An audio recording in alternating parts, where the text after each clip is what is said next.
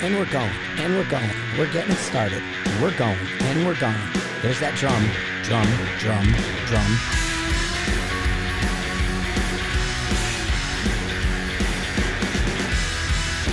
Welcome to the Everyday Sniper. You got Frank from Sniper's Hide here. How you guys doing? I hope you had a good weekend. Quick little shout out. Watched the race on um, Sunday, Indianapolis, ended the final season. Wasn't too bad. It made the Indy race a little bit better. Congrats to everybody. It was kind of a weird field with some of the better car- cars crashing out and then some of the smaller teams up front and everything. So, but it was kind of cool digging you, giving my my weekly NASCAR update on what's going on because those guys are all out there listening, man. So quick shout out to everybody. Your your playoffs are now in there, so I guess you could start working on some other stuff. I like the little teams, man. I, I dig what's going on with the the Germain Racing guys. Had a good day with Ty Dillon. They had some weird stuff thinking he was going to retire. The kid's like 22, 23 years old, and he's like, I ain't retiring. What are you crazy? They're like, yeah, why would he? You know, it's kind of nuts, man. But uh, nope. So uh, shout out to all those guys that their their uh, season's over. They're now into the playoff mode, and they start doing their elimination deal with the 16 get knocked out. Um, speaking of competition, I'm gonna kind. I've been ignoring it. I hadn't gone near the competitions in quite a while, and and I just got an email from like the PRS with their state of the series kind of thing, and they're throwing all these big highfalutin numbers. But it's weird, man, because you don't like now that I've kind of backed away from it, you don't hear anything about these events. I see a little bit. I really think they do kind of a crappy job anymore with social media. Like the NRL guys are better because you, you got the Connex as a media company doing media. And then the PRS is just like one of the things, a question came up on Sniper's Hide over the weekend. It was actually pretty funny. So, so you got a guy out there asking about the Daniel Defense rifle, right? That DD5 or whatever it's called, the bolt action rifle that they did. And it was, you know, bought as the official rifle of the PRS. And so this guy's over at Sniper's Hide and he's asking all kinds of questions on it. And like everybody's just like, nah, man, that's like, why waste your time, energy? And there was a few who came on and said, but it's the official rifle of the PRS. I'm like, yeah, I haven't seen any on the street though. You know, I kind of go back and think about when I got together with Ruger and the RPR came out and I went and did the media stuff with them and did the marketing. And it's funny, you know, Ruger didn't pay me $50,000 to promote it or to be the official rifle of Sniper's Hide. Yet there's pages and pages. We actually have like three threads that maxed out how many, you know, pages you can have on the forum with the RPR. And then you go look at like the Ashbury, um, which awesome. Ashbury sent me the Trimble uh, chips for field firing solution. I, I'd mentioned that I have the Junos, right? The Trimble Junos, which are more of like the cell phone size uh, of the Trimble units instead of the Nomad, which is gigantic. So one of the listeners had sent me two of the Junos. Well, I got the chips all installed and that's working good. So now I have these Junos I can use. I'm psyched for that because I like field firing solutions. It's it's really good chip, but it's chip based, which makes it kind of easier in some ways. But then the fact that it has to be shot or not shot, but used with a Windows based PDA, which nobody's really using anymore. So getting like used Junos like this, it's funny because these Junos do have you could put a SIM card in them and use them like a cell phone, and they actually do quite a bit. It's just sort of older tech, but it's field tech, right? And it's field technology. So that makes it really cool. So I'm sitting here and I'm getting all that stuff tuned up right now. So I'm gonna play. But back to this, you know, PRS and you know, spending 50 grand so you can be the best of whatever, whatever the number is for whatever little thing. But do you really see? I mean, this is a serious question. Go on to Sniper's Hide, go in the Everyday Sniper section, or go in the Podbean app. Let's get some comments going. We're getting closer up by the end of the year. We're in that last quarter, kind of moving around. Do you see the money? Do you see where this is going? Where if your company and you're saying to yourself, "Hey man, I got a product, I got a thing, I want to sell to this. I got a, I got an investor, I got a sugar daddy out there with deep pockets. Would you pay 50 grand to be an official something of a series?" Cuz honestly, I don't see it resonating. It's like you know, we, we go to the competitions, or not competitions, but we go to the training uh, events in Alaska. Two RPR, yeah, RPRs, two APOs. RPRs are everywhere up there, but I'm going to get into that. Um, two Ashbury Sniper's Hide Edition Ashbury showed up like within the first months. I know we had a little bit of backlog and some people ordered them up, and you know we sold a, a, a, decent amount of the APO rifles, and they're still selling and just going. And here we are. We talk about it. We promote it. Is it? You know, is it something with the like? Does Ashbury have the deep pockets of a Daniel Defense? No, they don't. You know, they probably could pay me that much money, but it'd be silly to do that. But it's just amazing where I see the investment going and what is the return on investment? What kind of, you know, aside from paying for a title, wh- what do you see kind of coming back our way? Because, I mean, if you think about it, if you're going to be somebody who's established in PRS, NRL type comps, you know, you're going in a completely different direction with your rifle system. There's very little promotion and discussion of the non open categories. You know what I mean? Open gets all the attention. So the guys with the six dashers, the GTs, or the Creedmoors, or you know the six millimeter stuff gets all the attention. So when you get a factory rifle that's supposedly in the production class, and there's really just like, you know, I know I've met guys who are on the production class side who who basically just you know get ignored. I know the one guy who won um, either tactical or production. I forgot what it was. Like the first year they did it had to ask them if they even wanted his picture. He was like standing there the whole time, and they're like, "Nah, we're we're good. We don't need you." He's like, "I won this division," and they're like, "Yeah, nobody cares." And that's kind of what it comes down to. But it's funny too because this morning I go on and there was a question about you know offhand shooting, and they were bitching that they had gone to several PRS events, some of the guys, and they're looking at like the offhand stages I guess there was one event that had a nine inch plate at 300 yards to be shot offhand, and the the guy who won zeroed it, and the you know the top five basically zeroed the stage. So it was like, well, what's the point? And it's like, yeah, there's always been contrived stages, and it's not very practical. I mean, nine inch is a headshot, right? So it's like, are you really going to do a headshot offhand, or are you going to try to support the rifle?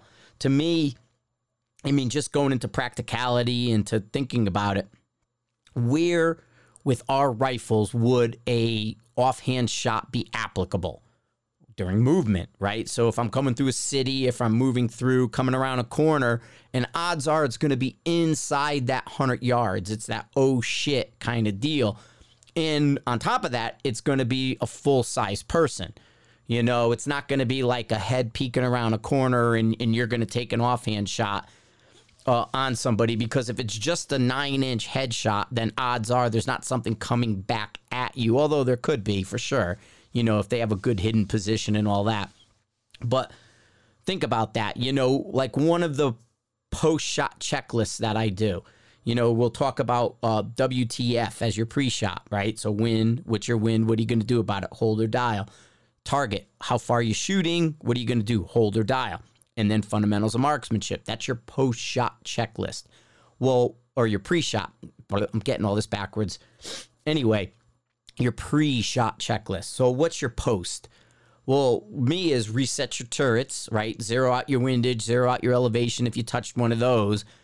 And then for like guys working with their rifle system, your LE, your military guys, you should be backing your power all the way to the lowest power exactly for that. That's kind of a training thing we talk about because if I'm moving from point A to point B, right? If I'm going to move and then I have to use the rifle that's currently in my hand to take some kind of snapshot.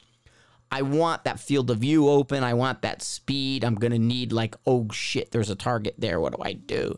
Right. So, being at three, five, whatever power your lowest power is, it at least gives you something. I mean, that's that was originally one of the ideas behind the red dot on the side of our scopes and rifles, right? So if I'm moving and I'm walking through an area and a snapshot comes up, well, what am I after? I'm after a quick shot, so the red dot. So you zero the red dot in there, you snap it up, you flip it a little bit, and even if you're sideways at a 45, it's a big, quick target. Knock it out. So that's kind of where you're going. Now, I don't know if the idea behind the offhand shots is to say you're 26 pounds, six millimeters too heavy. That can be something. But at the same time, you should make it, you know, at least like a 66 percenter at that distance, right? So you think about IPSC in size. Full size, 18 by 24. You got a six inch head, makes it 30. Your 66 percenter is like a 12 by 16 ish.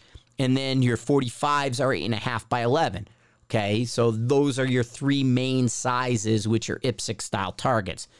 And so it would either be, you know, what's your personal danger space? What's the issue? And I could see if you want to protect steel and put it at like 200 yards instead of three, still make it big, right? Or make it big, but maybe partially expose it. So you're, you know, if you take it a, a, a full IPSC, put like a board there and angle it a little bit and have it so the full six inch by six inch head is showing, but then cut that back shoulder off, that still would be a pretty practical application shot for a stage. You know, so it, it's it's I don't know, it's it's it's a whole it, it it's kind kind of gotten away from the the working, thinking, practical application to the more contrived the more push it. And, and, you know, if everybody zeroes out the stage or if only a few people, you know, get a touch here and there, it really doesn't move the needle very far. And, you know, this is the case of do we learn from our mistakes, right? And, and you know, speaking of that, I, I want to talk about learning from mistakes because oh, on um, Wednesday, Thursday, I did a private class out here. We had uh, competition dynamics had their uh, one of their team challenge kind of events up in uh, Q Creek area, Wyoming. And I had two guys from California come in, which I actually haven't even checked down to see how they did. But they had the adventure challenge, right? Where they're going to run all over the mountains, do like their 30 miles in 24 hours, carrying all their stuff. And then they're going to shoot targets and engage with the competition dynamic events. So these guys came and were wanted to get spun up a little bit because they're in Colorado a little early. And so, you know, what do we do? So it brings me back into that so competition vein. So the one thing I noticed is they actually had shot this before and were looking to come here now with like no dope, you know, so they didn't have their rifles doped out to distance. They didn't kind of know what they were looking at. So we doped them out, we spun them up, and um you know, it, it's it's one of those deals where we gather data for them. So we're not too far off. We're about 4,500 feet above sea level. They're about 6,500 feet around Q Creek area. So it's not a big, big monster shift. But then it was processes, and, and there was a lot of discussion of you know, what order are you going to do things? How are you going to engage in the team style? How are you going to work together? And looking at this from a practical standpoint, I mean, and it goes down to communication is key, right? Communication is huge, especially in a team situation. Or, you know, like I just did an article for Gun Digest. Uh, I sent it in on Friday on optics.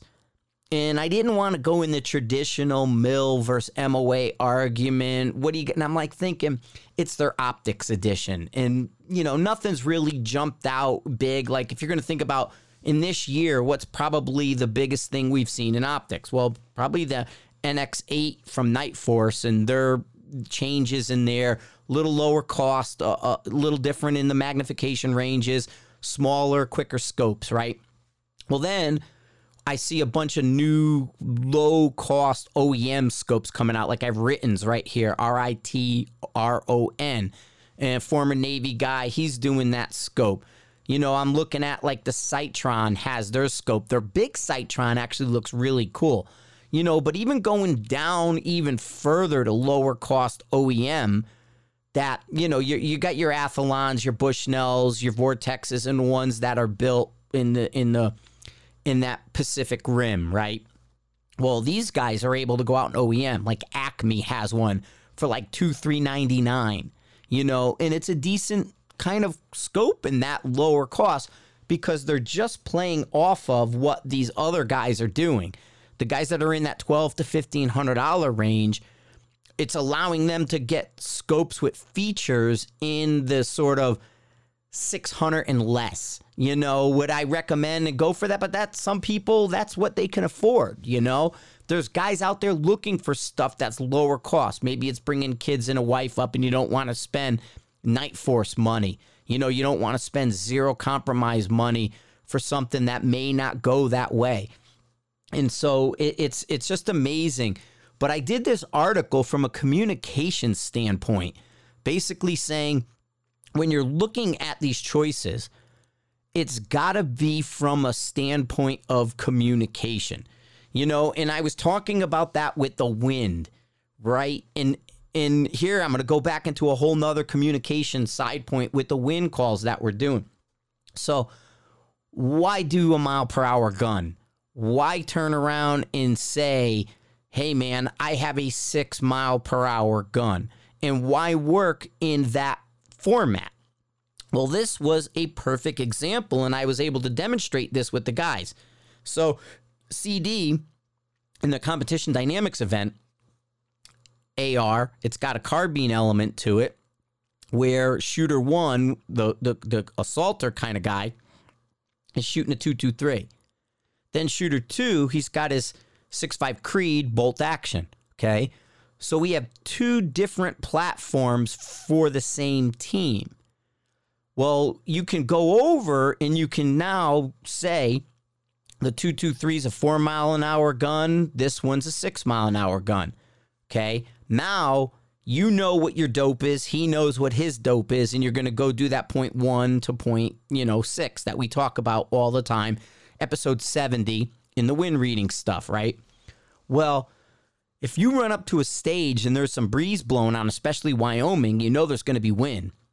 And you can run over and shoot your targets out to say with the 223 you're shooting out to 400 yards right i know the max range for the 223 they told me was 600 yards but we doped him to a thousand okay but 600 yards we doped him to and then we did the wind to figure out what his wind holds and everything were well if you go up to the stage and you shoot and then you're coming back and you're going to communicate with your partner, you can say to them, I hit that target with a nine mile an hour wind. Okay. Instead of saying, I hit that target with 1.2 mil because you doubled it and it was a little more. So maybe you use 1.4, 1.5, right? And you're in the and you're in the fi- and you're in that 556. Well, you doubled your four miles an hour, added a tenth, right? And that gave you good centered hits. Well, now you're going to tell your bolt gun guy nine miles an hour, eight miles an hour. Even if you're within a mile per hour, you're going to be pretty good. But so you say nine miles an hour, eight miles an hour, you doubled it. Okay. Well, he's a six mile an hour gun. He knows he's going to do that 0.6. It's eight, nine. So instead of 0.6, he's going to do like 0.8 right? So he's going to hold 0.8. Well, you gave him a win call because you said, I hit that target with nine miles an hour. So communication then became key, right? You're not coming off a line. You're shooting a six millimeter Creedmoor. Your buddy who you're shooting a match with is shooting a six five Creedmoor. Instead of coming off the line and saying, "Oh, I held 0.5 on that target," which 0.5 is not going to work for your buddy. It might get him close, but it's not right. If you went back and said, Oh, I hit it with five miles an hour, I hit that target with five miles an hour, I hit that target with seven miles an hour, you know, even if you rounded it a bit. Oh, but I have a six mile an hour gun. My buddy has a seven mile an hour gun. Oh, I hit it with an eight mile an hour wind. Well, you gave him a wind call now. So with the seven mile an hour gun, you're going to just be, be holding probably your 0.7, right? Well, with a six mile an hour gun, he's going to be holding 0.8. You're much better getting each other to line up. You know what I mean? So your calls now have value for each other. Instead of saying, oh, mine was a 0.8. It's like, yeah, it's not going to be 0.8 for me. It's probably going to be a mil. Or, you know, it's not going to be the same for me as for you because we're running two different things. now it makes communication that much better. Okay, this is all about shoot, move, communicate. Shoot, move, communicate. And that's the other thing that I talked to them about. You know, it's like a CD match. And I didn't know, I'm guessing on some of it. I'm like, is it a five minute stage limit? Which usually up there, it'd probably be a five minute stage limit, right? That five minutes can either go really fast or really slow. How efficient are you? And that efficiency is sort of that communication, but it's the movement ride, right? It's the movement side. You have to move into the position, get stable, establish your target. You know what I mean? So you're looking for that stability and how how you know what are you going to do when you move up to your first stage or your first position? What are you going to do to stabilize the rifle?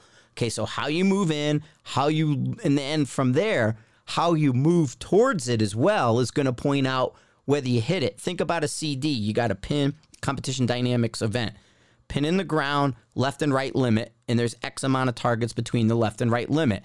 So, one of the things I worked on with these guys was work from near to far, left to right, just how you read it. So, you're going to be going through, and now the question is do you find them all and kind of scribble a range card down and put your dope and then shoot them and hope you can shoot quick enough to get them? Or is it find it, range it, engage it, find it, range it, engage it, find it, range it, engage it? It may be a case where you know, you say, I'm going to give myself 30 seconds to look. I'm going to scan. And, you know, that was one of the things. Like, these guys only had a laser rangefinder and not binoculars. And for a CD match, I'd recommend binoculars. I mean, maybe that's where you go in the SIG BDX system for some of these comps, you know, because the BDX system cuts a step out. It's giving you dope for range to the target. It gives you the range, but it'll also give you your data. So now you could just write down target one is a 1.5 mil hold, target two is a 2.6, target three is a 4.4, target five is a, uh, you know, a 5.2. And then you put that down and say, okay, I'm shooting target one, 1.5. Boom, you're shooting target two. And you really don't know the range, but do you care? You know you're dope. You know? So there's that process. You know, do I scan for 30 seconds and just give myself 30 seconds to scan? And maybe in the scan, they tell me there's eight targets out there. I found six right off the bat. Hey, man, there's six out there that I can see. We'll find the other two. So let's range the six. Let's shoot them, and then we'll find the last two if we have time. Because, you know, you have to look at the clock too, right? So it's that shoot, move, communicate. So we need to go and you need to communicate that as well to the RO so he can spot for you and get your hit hey, I'm shooting left to right, near to far, first target's right here. Communication. Tell your partner, okay, my first one, I'm doing, I'm going to dope the wind. We're, we're looking at it. While one guy's hunting for something, another guy could be looking at a basic wind call and say, we got an average wind of eight miles an hour that's coming from our 10 o'clock. Okay. So, you know, maybe it's going to come down to six, it's going to come down to five because of the angle but it's a number. You know what I mean? Hey, man, let's just dope it for five. Let's go for the hit because it's not a full degree. And we probably should work on how to cosine that clock system for people. You know, I know we could do it and I can basically run it through the, the software, but there, we should be looking at a way as part of our communication to simplify that. Hey, it's 10 o'clock win. I'm reading at 10 o'clock at eight miles an hour. That means my crosswind's a five you know, we should start looking at sort of a, a cosine offset to that. And like I said, I know that stuff's out there. I just never really put a focus on it because I just dope the wind, I go for it, and then make the adjustment once that first shot goes. But that's a technique, right? The technique is slow down for that first shot, get your wind call, especially in a place where there is wind and it's going to be variable. I mean, that was a big lesson for these guys coming out to our range. The wind you're always chasing that wind. The wind is always changing. So if you're just going a few miles north to Wyoming into a, you know, Q Creek or one of those places, you know you're going to be experiencing a very similar wind.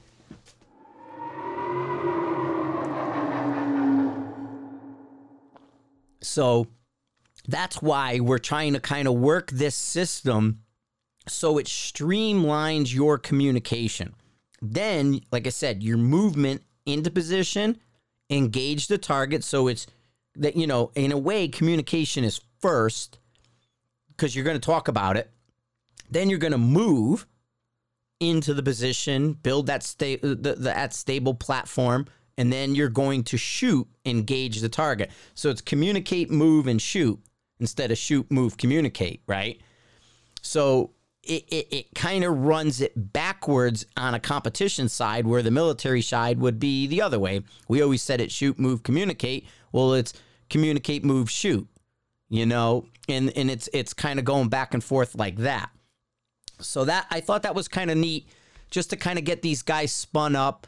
And I mean, do they're they're not? I mean, they're they're professional guys. They're they're they have jobs. They're out there with their family. This is more of a vacation holiday. Do I expect them to light the match on fire and to be top three? No, maybe not. But at the same time, I think they have a plan now and they're able to recognize it. And then I gave them a methodology and a methodology that they can recreate to dope it. And I said to them, you know, hey, let's establish our data. Okay, we established our data. Okay, let's put that data into our computer. So there's a process, right? So, number one, I, I don't even look at the, the software in the beginning. Number one, I need to establish data. So I need to shoot 200, 300, 400 out to however far I'm going to do that. And I'm going to gather my data using the watermark on the, on the targets. So now I know 200 is 0.4, 300 is 0.8, you know, 400 is 1.6, and so on. Well, then I got to now line my computer up to that information. So I need to know my conditions. I need to know my DA. I need to know my baro. I need to know the temp. And I need to make sure that my computer is now lined up to the reality I just shot. Okay, so that's done. So that trues my computer. And now moving forward, my computer should be able to understand changes in location, atmosphere, conditions, right? So that's established. Well, then I need to know how am I going to shoot these targets? Well, we know with a CD thing, it's probably going to be a bit of alternate position off the ground. They could put bushes, trees, sage, things like that in front of you. So I got to work my tripods. I got to do that. Like I told these guys, if I was doing a CD match, I would almost bring a tripod more than I would bring a bipod. You know, if I had to eliminate weight, because everybody sweats the weight, and it's it's a valid it's a valid concern because they're doing 30 miles in 24 hours, right? So, ooh, excuse me, a little burp there. So it's like, well, okay, I'm sweating the weight. Well, maybe I just bring that friggin' really right stuff tripod and strip away the bags, other than maybe a, a, a nice rear bag. With that tripod, I could still get to a pretty decent prone if I was given that ability, or I can use my pack because it's only going to be a few shots in the prone you know, whatever the case may be. But it was like if I was stripping anything and keeping something, I'd probably strip the bipod before I would strip a tripod. But these guys were going to go the shooting sticks. And he had the pass system, the one that's down at Altus and Core, and that's made for more of the Harris, but he had it on um, an Atlas. He had those uh, like carbon fiber, fiberglass extensions. And, you know, because he was expecting that. And he actually made a quiver on the side of his rifle, which I thought was pretty slick. You know, that he knew he was going to be needing these sticks and needed to deploy them pretty quickly under time. And with the Atlas, you know, you're going to have to put a bullet in, knock out the feet, and go from there. And um, it, it, you know, so having it in a quiver actually is not too bad. But so you got to be efficient. You got to be able to move through and know I'm doing this job, you're doing this job right? So, what's each person in a team situation's assignment? I mean, going back, like I, I love this part of it. The the the two man tactical exercise without troops, and in sniper school, this was something they would throw at you like after evening chow, like five six o'clock in the afternoon.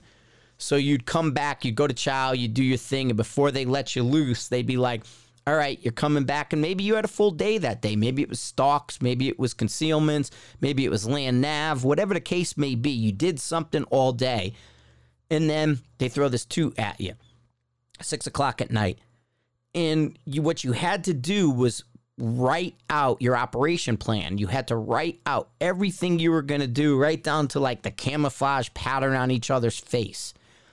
And so that's kind of what you have to look at for these competitions as well. What is your tactical exercise without troops? How are you going to map out what you're going to do so each person knows their job? And it could be even in an individual event, right? You know, it, it's that second guessing yourself when you have a plan. Okay. Oh, I got a plan on how I'm going to do this. And you know you're going to go up and throw your game changer down. But then you see somebody go up and not only throw a game changer down, but use a tripod on the back of the rifle.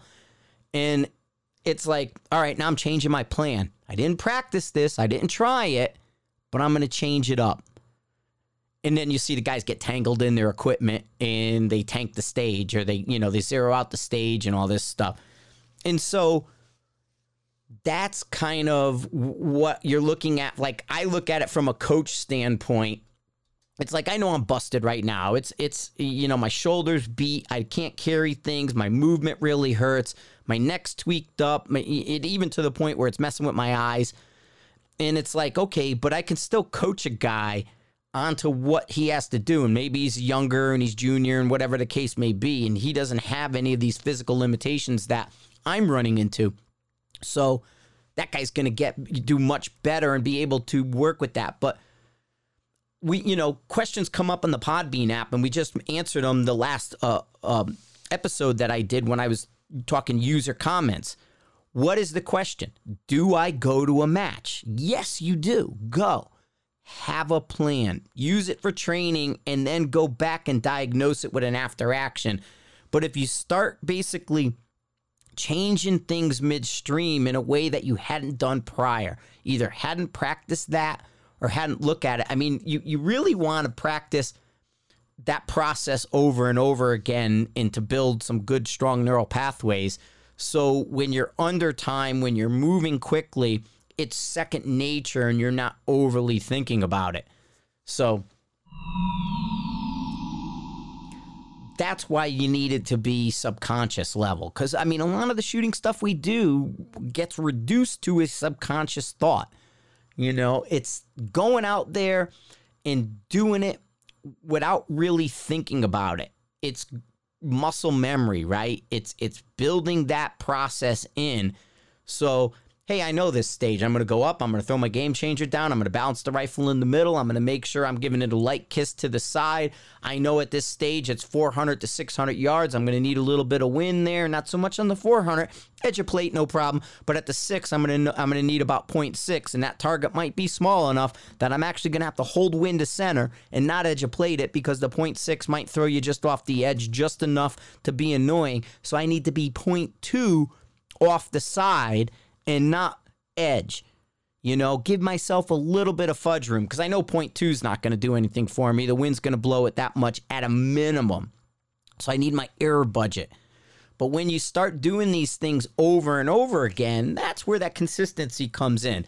I mean, that's kind of where I'm talking about, where, I, you know, I'm seeing guys who are even experienced with multiple trigger presses. Fix that trigger press. So you're doing it different every single time you press the trigger. Well, that's where that consistency comes in. But think about shoot, move, communicate, or communicate, then move, then shoot. And how are you going to do that? If it's a team event, you know you got to communicate. If it's an individual event, it's not so much communicate as well as have you practice it? Are you changing it? Do you have a plan? And if the plan fails, how can you adjust it down the road without coming so far out of your comfort zone? Why did that stage fail? You know, because I mean, if you think about it, and I'm guilty of this too, you know, because I always try different stuff. I'm always playing around. I'm, I don't, at the bottom line, I don't take it that serious. You know, I'm not really like I'm I'm big into the thought side of it. I don't really care so much about the results side. I can like I said, I've been doing this a long time. I've already made money shooting matches. I've already got prizes and done all that. And most of the time, even if I go to an event, I don't go to the prize table. I'm not doing nothing. I'm. I, it doesn't matter. Like the end of the event does nothing for me, even if it's still the trophies, the this, the that. It, it, it it's zero. I, I'm not. I don't really see it. Like you think about it. When I went to the Guardian and I'm arguing with Gary, that's not my prize, Gary. I didn't win that stage, you know, or whatever that was, that division. I didn't win that, you know, veteran division you had.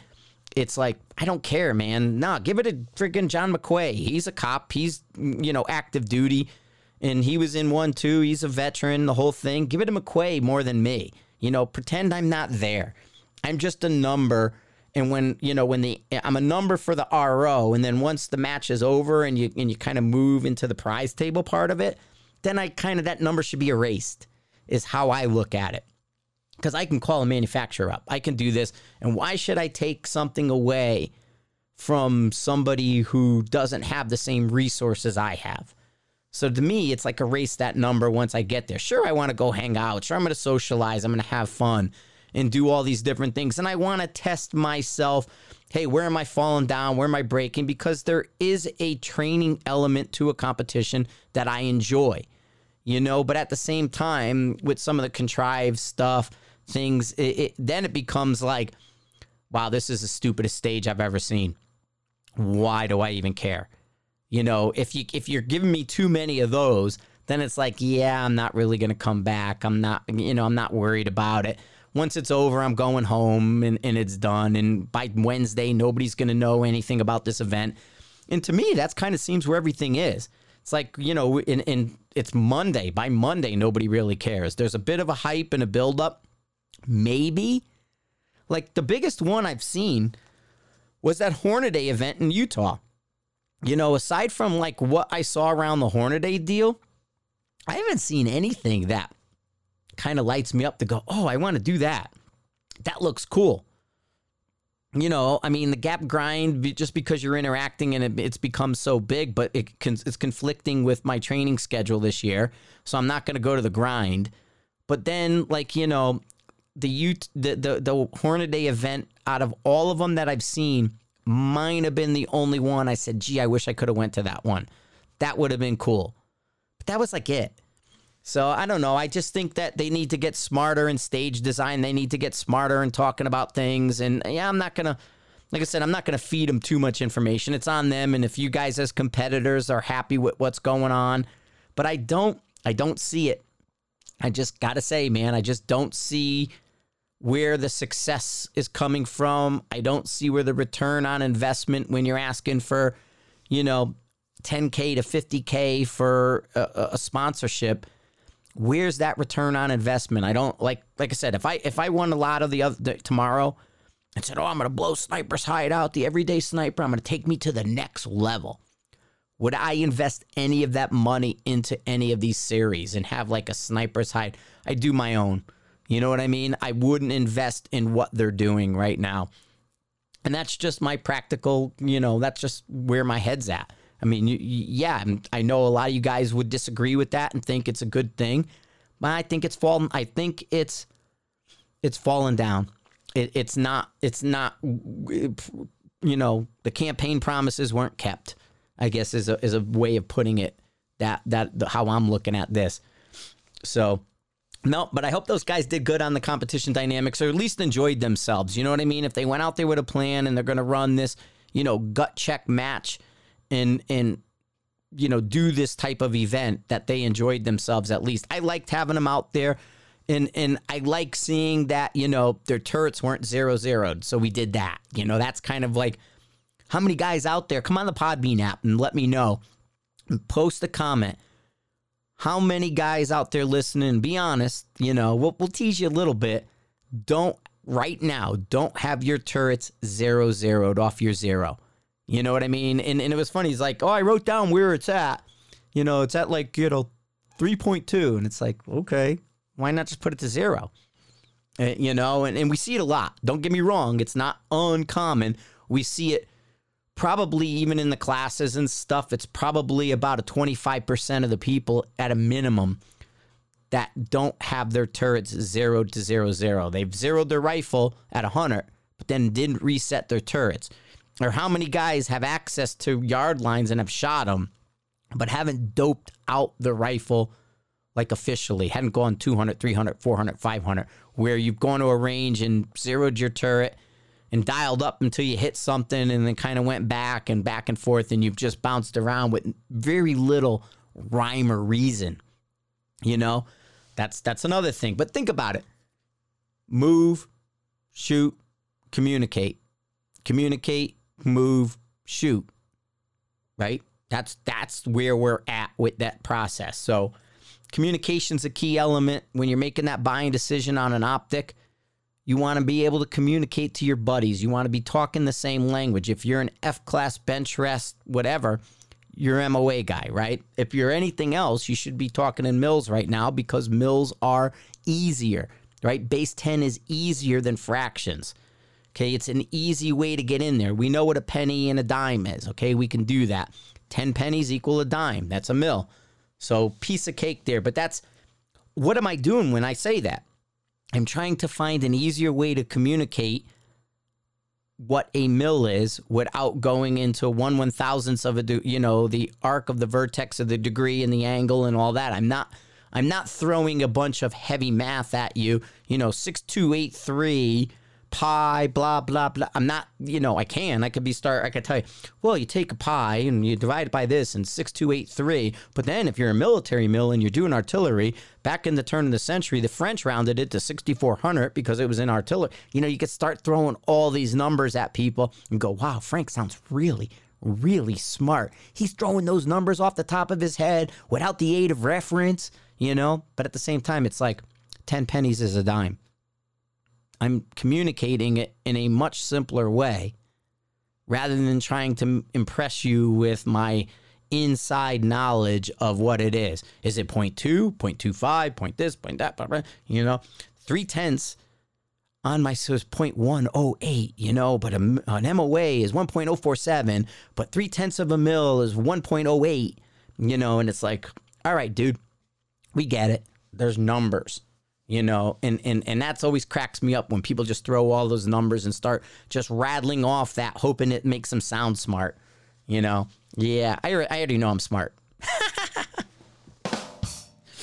that was a good one so anyway so thanks a lot. I'm gonna say I'm gonna get this Trimble up and running. If you're gonna go check out that Gun Digest article, uh, it, will be in the magazine when they do their optics thing. I've done a bunch of their articles and stuff, and I'm glad. Thanks for Ashbury to get me the Trimble and the in the or not the Trimble, but the uh, field firing solution and the and the guys who sent the Trimble over. These are going to work out really good, and it's nice to have the smaller because like field firing solutions has the utilities in there as well. There, there's a muzzle velocity utility. There's a BC utility. There's some really nice little tools and you know the scope check utilities in there so you can measure it. I mean that's how I do the um the uh, the tests all the time. I use field firing solution, and so it's a nice deal. All you got to do is say, okay, I'm 100 yards. I'm gonna go this far, and how far? How many clicks did it do? Boom. Put the one number into the uh the you know oh I went 133 clicks. Okay, that's right. Boom, 100 percent. Oh wait a minute, I went 136. Up, oh, it's only a 98 percenter. You know that kind of stuff. So. It, it, it's cool that you don't have to do the longhand math you just pull out your little handy dandy uh, Juno and you open up the utility and field firing solution, and boom, you're good to go. So uh, that was definitely a nice one. But uh, also, last, I want to talk one little thing before I, I, head off here and get some work done. Uh, I'm going to bring back the bullet point videos, I think. I'm looking at some of the stuff I got. Berger, Capstone, Lapua sent me some of their ammo, their six Creedmoor, and some different stuff. I got the Cadex I'm going to use the Sheepdog 6mm Creedmoor that I have from Cadex, as well as I got to do the Strike Nuke. And I'm like looking at all these little products, stuff that I'm working on here, like the Riton scopes, uh, the, the ammo, the chassis systems. I'm going to start doing the bullet points, which will be like less than five minute videos that are just kind of turn you on to what I'm looking at.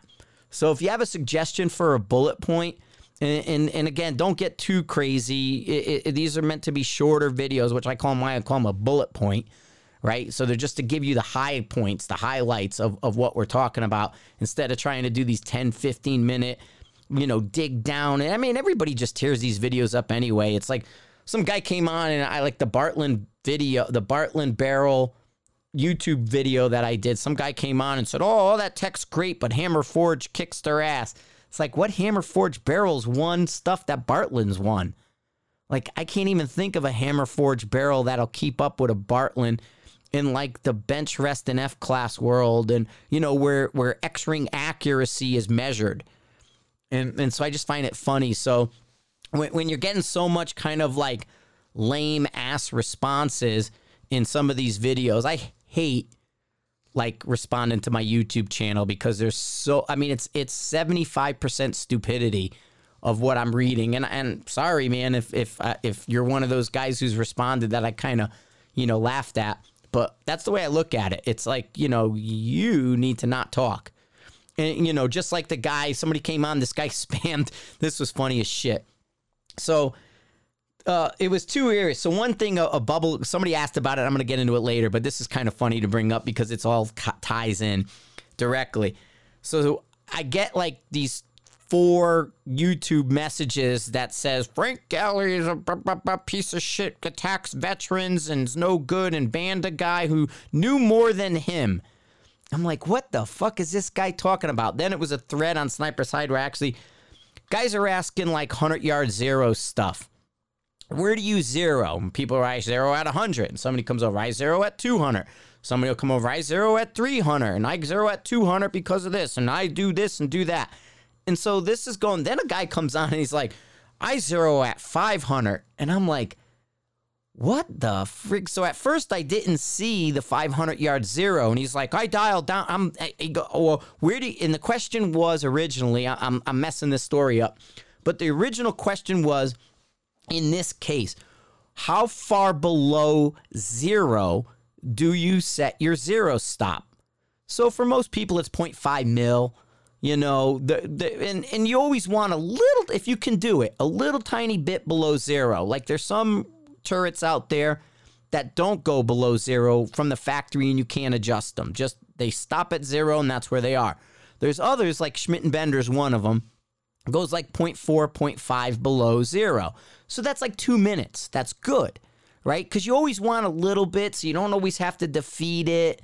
There, there, there's some benefit to having a little bit, not a lot, but a little bit below zero. So this guy comes on and he's like, I'm four mils below zero. I'm like, what the frig? Why would you be four mils below zero? So I didn't see he had like a 500 yard zero.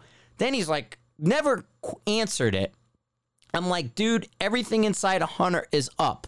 And he never came back. Like we went back and forth like four times. He never said, yeah, but my zero's at five. And I didn't read it. I missed it. Then finally, like after the fifth one, it's like he has a 500 yard zero. I'm like, what kind of idiot has a 500 yard zero? It'll never be the same. It'll move. Well, then come to find out, somewhere on his property, he has a feeder and he zeroes on his feeder. But I'm even like, even that won't hold. What your winter's different than your summer, your fall is different than your spring. Like, you know, I get what you're doing, but it's stupid.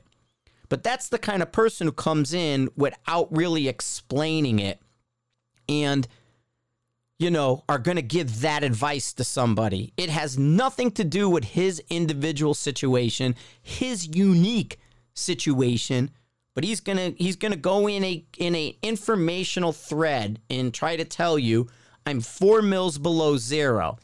It's like, man, that's the dumbest thing I ever heard. You are a friggin' idiot. Well, then we go back and forth, back and forth, and then he's a douchebag and he's like, I'm smarter than you. I'm like, how is that being smarter than me? That you never explained it when I kept bringing it up about always dialing up from 100 yards.